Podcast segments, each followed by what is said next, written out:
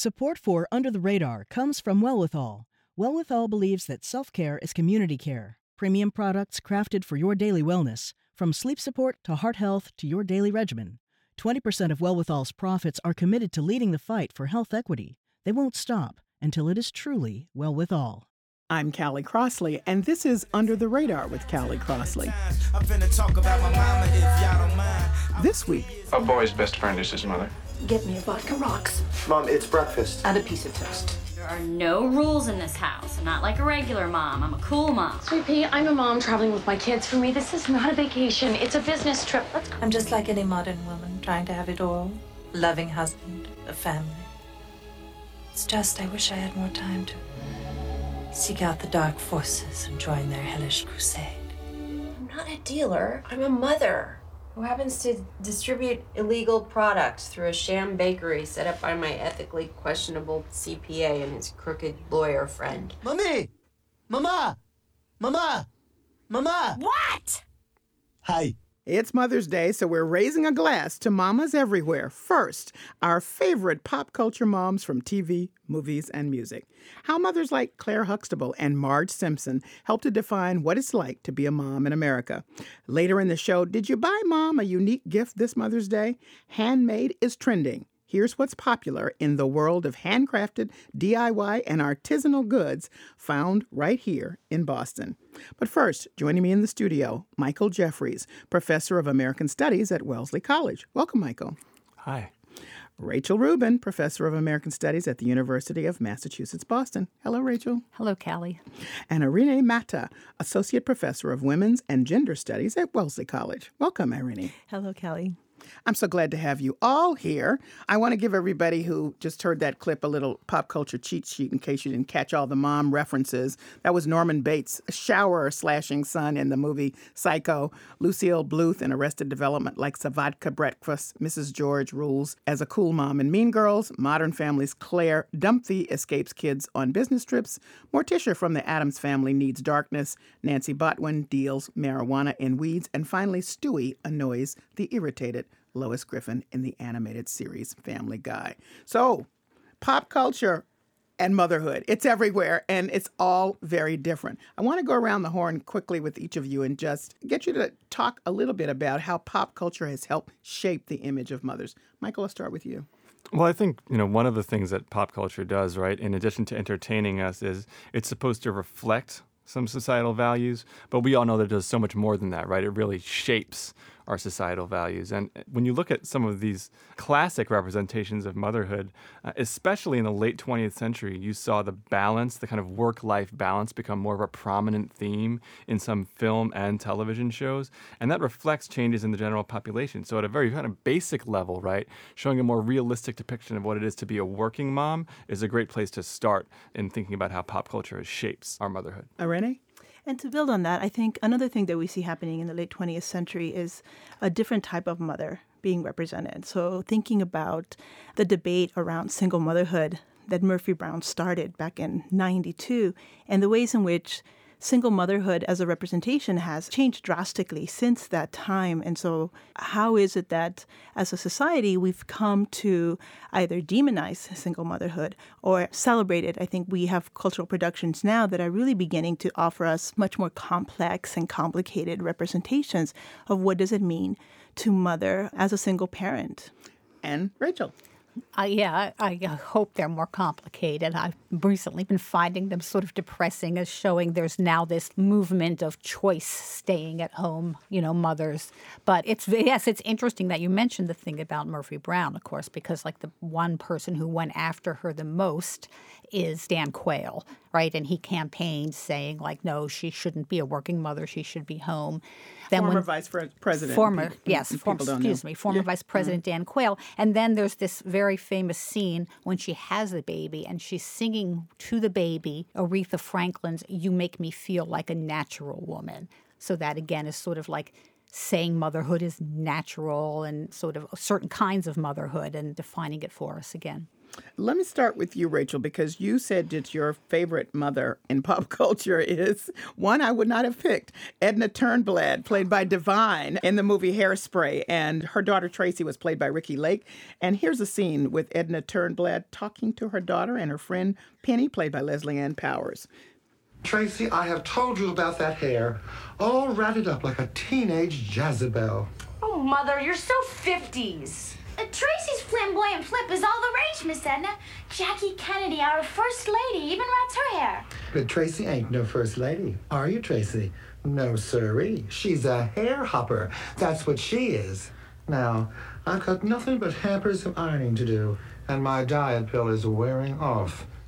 Now, there's a lot going on in that scene, in that characterization of motherhood by Divine. Right. So, first of all, it being Divine takes the natural element out of it in many ways, as Divine was born biologically male. And so I like the way that stacks up against the you make me feel like a natural woman. But the thing about Edna Turnblad's character is she not just, like, evolves, she evolves into this mother who just wants her daughter to find her own way to express herself, who's really proud of her daughter when she takes on the segregation of Baltimore's radio scene. I totally admire that.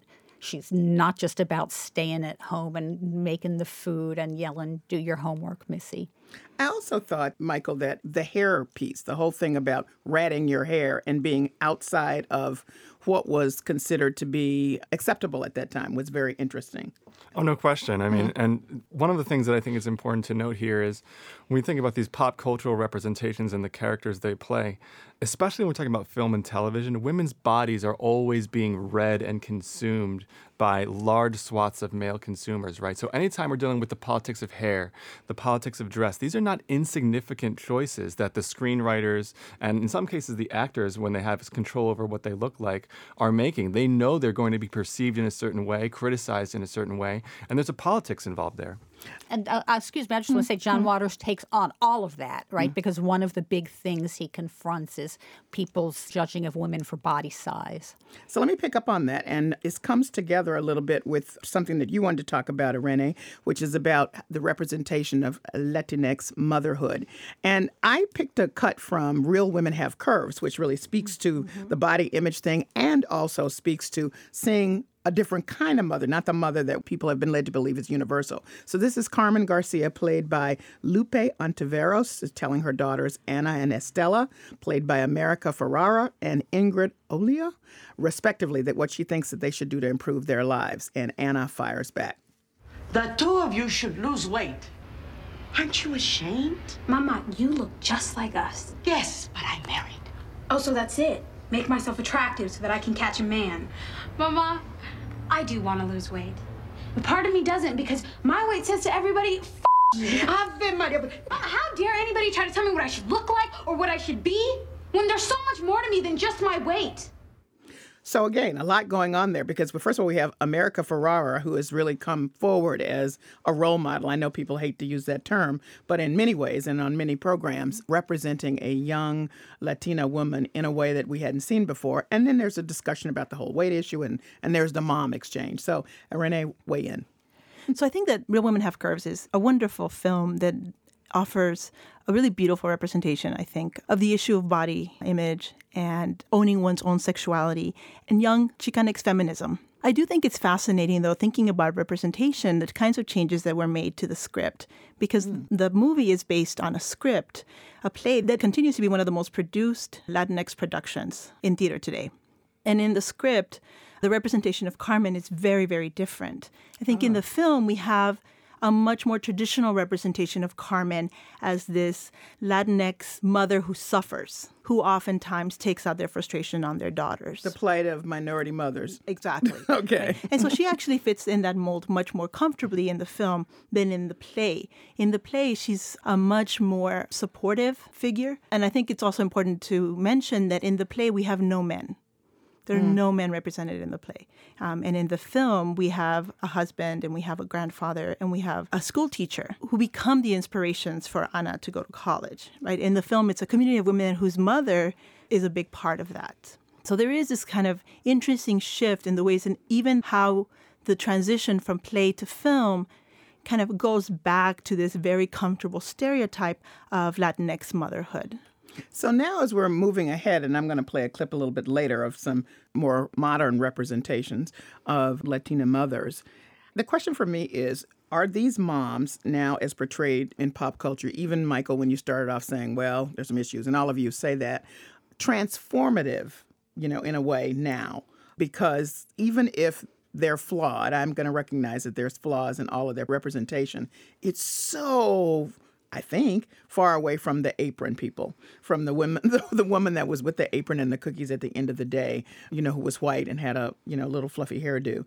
We seem to have at least moved there in pop culture. I think there's no question about it. I think some of what's happened here is, my colleagues have described, we've seen a, a wide range, I'm talking about ethnicity, you're talking about generation, a much wider range of representation. So even that, right, destroying the idea that the mother's a certain age, a certain ethnicity, and that all consumers, if you want to consume pop culture, have to deal with that model, that's gone. Right? It doesn't mean the available models are perfect, or it doesn't mean the available models are going to lead us to liberation, but at least we have choice. And now, I think one of the next steps in this pop cultural evolution is the extent to which stars who portray mothers, or who are mothers themselves, are able to take ownership of their brand and their representation. So just off the top of my head, right, the person who sort of most embodies this is someone like Beyonce, whose turn toward motherhood, right, whose experience with motherhood has been lived out in public in ways that she endeavors to control at basically every single turn.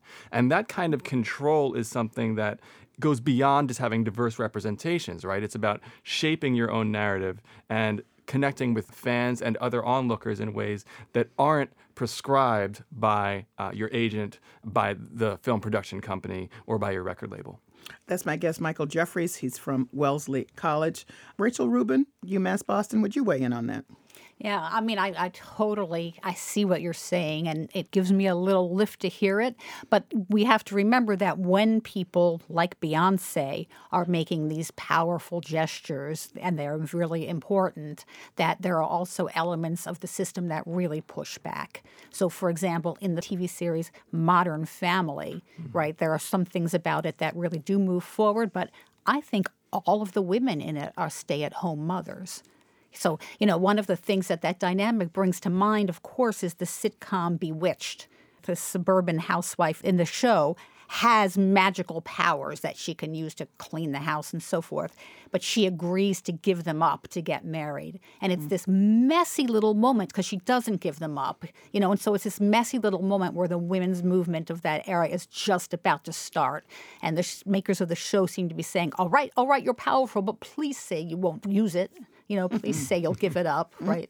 So it's just very important to sort of notice, I guess, one of the things I like about what Michael is saying is that it reminds us that this is a conversation, that there are a lot of people shaping the meaning, the creators of the the mother images, the consumers of the mother images, the, you know, T V shows, the advertisers, all of that sort of shapes the image of mother.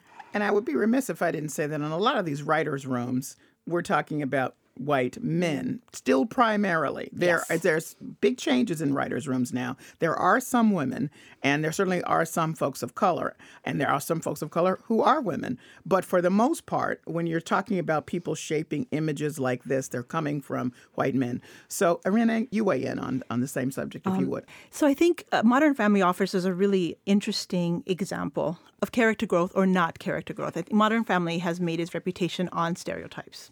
It's supposed to be making fun of these stereotypes at the same time that it embraces them. And I think one of the things that's most fascinating for me in thinking about how certain women are represented on that show, you know, we have Claire Dunphy, who is a stay-at-home mom for a big portion of the show, but now she's running her father's business, mm-hmm. right? So she's been allowed to step outside of that home, of course, going into another patriarchal space that mm-hmm. is controlled by her father. But the story arc has really allowed her to come into her own as a stay-at-home mother who goes back to work and faces the struggles, but is now really embracing her positionality as the kind of the C E O of this corporation. Gloria, on the other hand, the other mother that we have on the show, has not grown at all. In fact, she's just had another child, and we never see her do anything other than walk around in these beautiful heels and tight clothing and mothering, over-mothering, in fact. She's cloying to Manny, and, and we have this sense that Manny doesn't grow into a full masculine man because of this Latina mother. And I'm curious to see how the younger child is going to develop, if they're going to continue to kind of perpetuate this image of this Latina mother as overly sexual and just a maternal body that's there either for the needs of her male children or the needs of her very wealthy husband. Right? So she's never left the space of the trophy wife. Let's take a listen to Gloria Delgado Pritchett, played by Sofia Vergara, who's talking to her husband in this clip, Jay, played by Ed O'Neill, about supporting her son Manny, played by Rico Rodriguez. To be the wind in his back, not the spit in his face. What? Something my mom always says is gorgeous in Spanish. So she's been a flashpoint for some people who think it's just pure stereotype and others who say it's really a breakthrough character. So that's kind of sort of where I was getting at. Are we transformative in some way when Michael started this sort of round of conversation? And you're seeming to suggest that not in this character, at least. I think Gloria is, is a, I want to say complicated character, but it's hard to say that um, with a straight face. Because I think one of the things that a lot of scholars in the field have been writing about Gloria is how, in fact, she embodies a long history of Latina representation, right? She is the Mexican Spitfire, but now Colombian. Mm. Uh, she is the harlot that we saw in the early twentieth century films that represented Latinidad. She's the buffoon. She's the clown. Mm-hmm. So she's actually all of these different representations that we've been living with since the beginning of film. She continues to embody those. So it's really hard to take that seriously, especially the ways in which that character that she plays on T V isn't just left in Modern Family, right? And there's been a lot of critiques of Sofia Vergara outside of Modern Family continuing to replicate these stereotypes. And I think it goes back to what you were saying about how in these writer rooms, we still have have a complete lack of diversity, mm. right? Like we do not have a lot of women of color or people of color in these writers' rooms, which actually brings me to one of my favorite cultural productions of right now, One Day at a Time, which is actually written mm. by Gloria Calderon Kellett. Let's take a listen. This is from One Day at a Time, Season one, Episode one. The grandmother, Lydia Riera, played by Rita Moreno, is speaking to her daughter, Penelope Alvarez, played by Justina Machado, who is speaking to her daughter about the Latin tradition of the quinceanera. Your daughter does not want to have a quinces. What? What?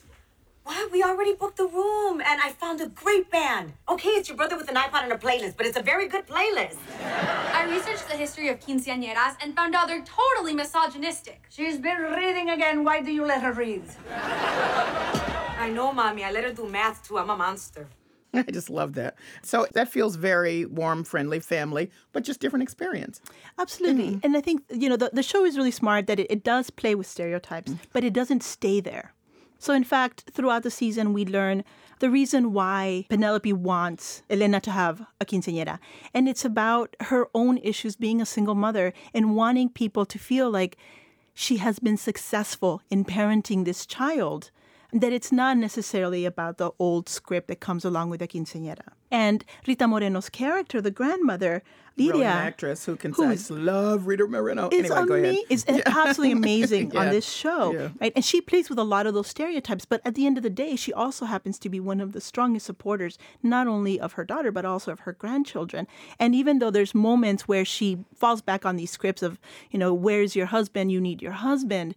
She really listens to her daughter and is there for her in a way that I think embodies this type of parenting, of mothering that doesn't just happen with one mother, right? That in fact, it's this like familial connection, you know, to use that phrase, it takes a village. Right. Like what we see in One Day at a Time is a village of people who love each other and help take care of each other. If you're just tuning in, this is Under the Radar with Callie Crossley. I'm Callie Crossley, and here with me are Irene Mata of Wellesley College, you just heard her, Michael Jeffries of Wellesley College, and Rachel Rubin of UMass Boston. And we're discussing our favorite moms in pop culture. I want to switch it up a little bit and go to music, because a lot of you have talked about some of the messages from music. I found it interesting, Michael, that your female colleagues here this morning picked both Tupac and Kanye West songs as ones that resonated with them talking about motherhood. So let's hear a little bit of Hey Mama by Kanye West. This is from the album The College Dropout, two thousand four. Hey, Mama.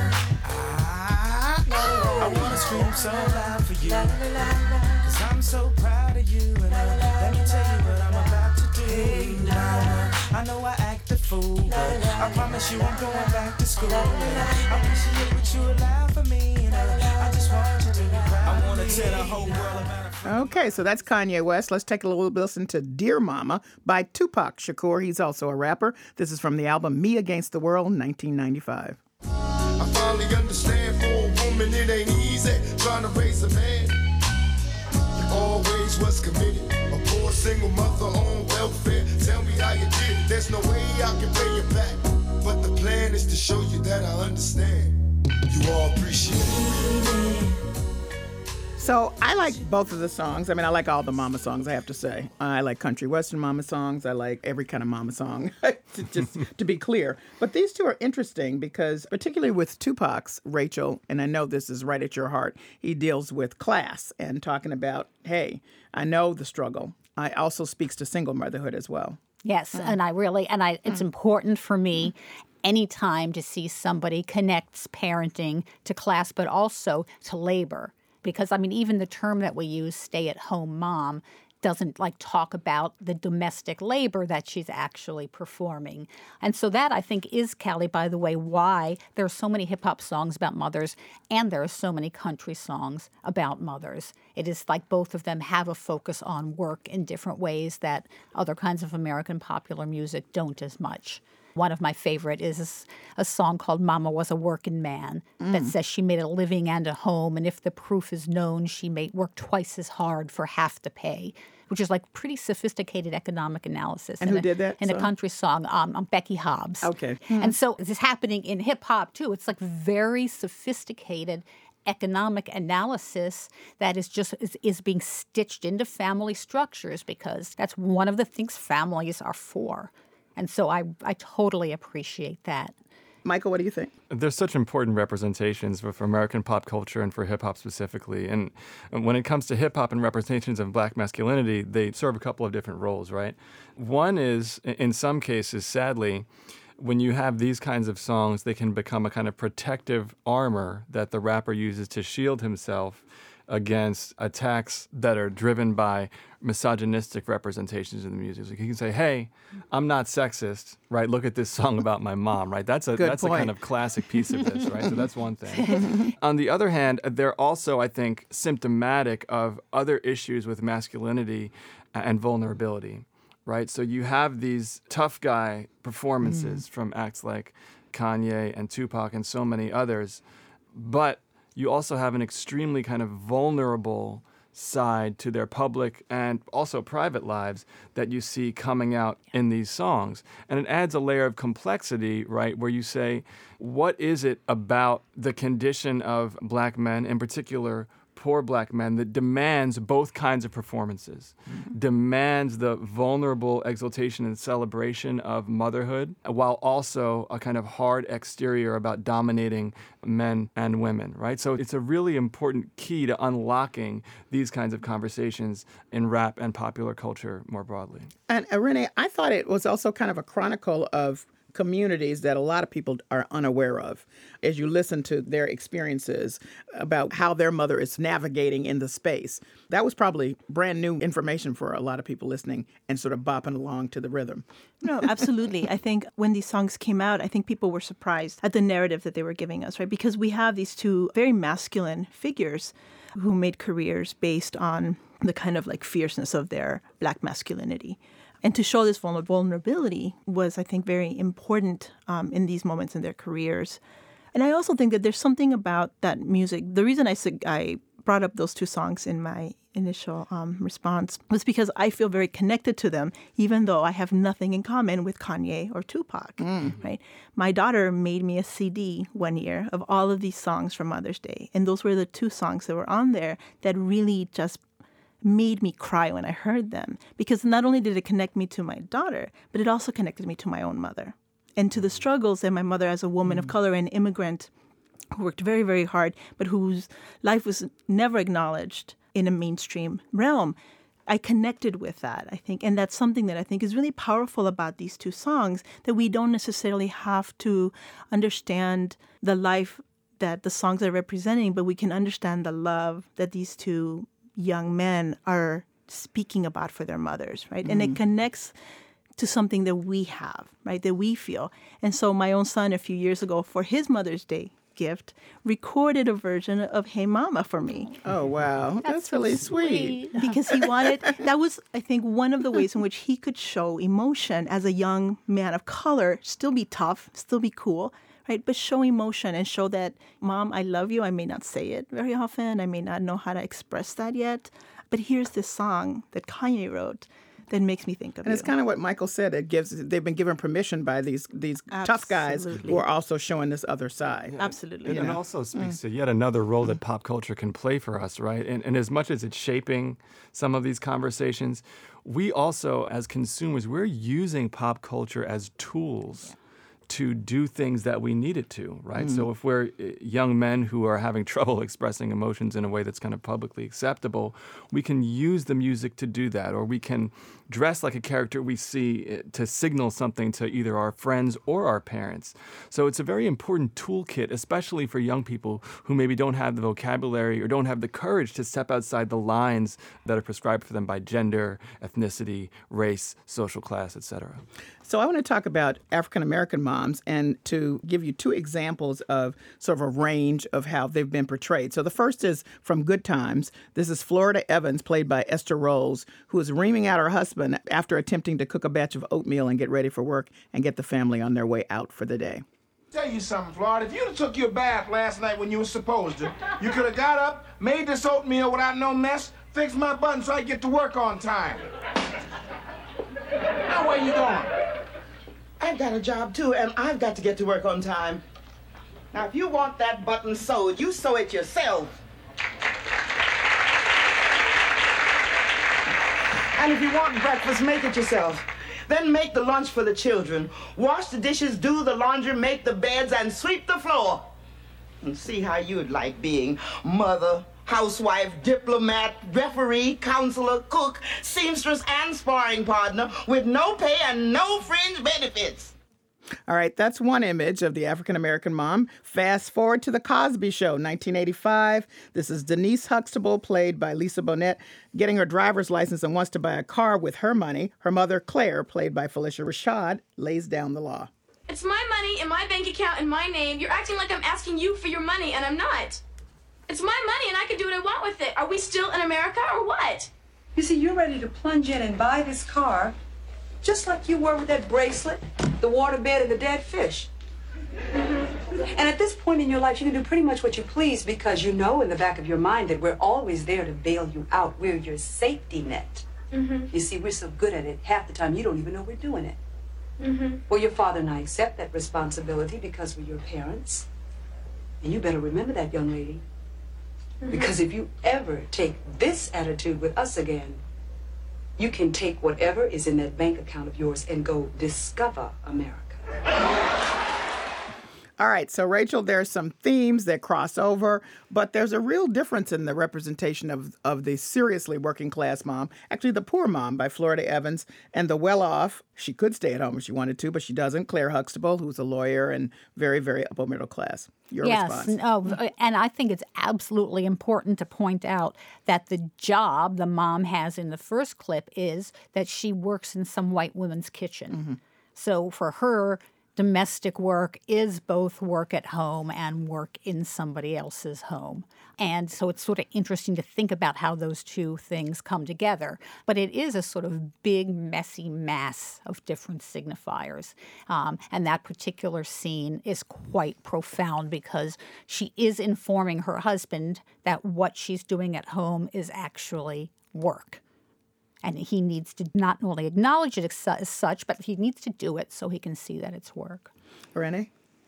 Yeah, I think um, the second clip that you played from The Cosby Show, I, I find it fascinating because I think it gets to a tension that we oftentimes see in middle class and upper middle class homes of people of color, where class is no longer the same kind of issue, right, that, that working class women face, right? In fact, now it becomes how do you raise your children to respect not just the privilege that you have, right, but your parents as still the, the people in charge of your life without it becoming this kind of oppressive relationship. And I love that clip because it really illustrates how, you know, Denise is this young, impassioned, very uh, self-possessed young woman. But it is still her mother's role to kind of lead her in a direction. It says, you know, just because you have this money doesn't mean you can just spend it however you want. There's still consequences. And I see that also kind of thinking about how this discussion of class and how parenting is affected by class privilege is represented mm. in Black-ish, right? Because so much of the premise of Black-ish Good is point. Like, how do you parent children when you have access to wealth and resources now that you didn't have as a child? Right? So how does that change the ways in which we parent? Right? Upward mobility, how does that change how we parent our children? So, Michael, weigh in on it. And what is pop culture taking from all of the experiences of both of these women as they've been expressed in this way? I'll take the first part first on the, the Cosby clip and this issue of privilege.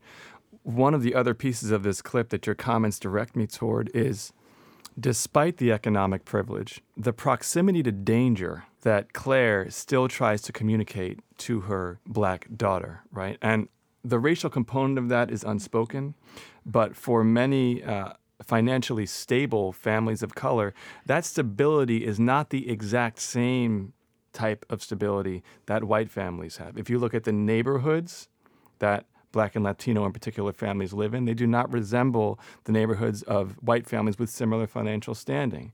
They do not have the wealth reserves that white families do, multi-generational wealth reserves that white families do. And their children are subject to a fundamentally different kind of surveillance in white spaces, right? And different kinds of penalties in school, in the workplace, than are white children. So in part, it's about just teaching these general life lessons about respect and parenting, but in part, there's a nod to a different kind of danger, or proximity to danger that wealth will not enable you to escape from, no matter how rich you get. So that's one, I think, key piece of it that we can certainly apply to today. Just in putting those clips side by side, the range of representations is so important, right? And the range of representations isn't just important because different people can kind of see themselves in different places, but because they force fundamentally different conversations about the politics of work and gender. Like, these are really different kinds of conversations. The generational component of it is huge as well, because thinking of someone who's not only a parent to a child, but the rest of your life doesn't fall away, whether it's work outside the home, whether it's your romantic partnership, whether it's uh, your relationship with your family. All of those things are still a huge part of you, and you can feel the characters trying to negotiate those problems in each of the clips. That's my guest, Michael Jeffries. He's from Wellesley College. Before him, you heard Irene Mata of Wellesley College, and then Rachel Rubin of UMass Boston. If you're just tuning in, this is Under the Radar with Callie Crossley, and I'm Callie Crossley. A couple of years ago, I was an interesting article written by a woman who said that motherhood has become a lifestyle, and that's how it's projected. And she had some issues with that, the author of the article, saying that the culture is so besotted with all things mom and mommy, mommy and me yoga classes and mommy and me mani-pedis and mommy makeovers and all of this, that it's been elevated, she said, to a lifestyle with demands and expectations that eclipse everything else in a woman's life. I'm wondering, or how you think pop culture may have fostered that as a lifestyle.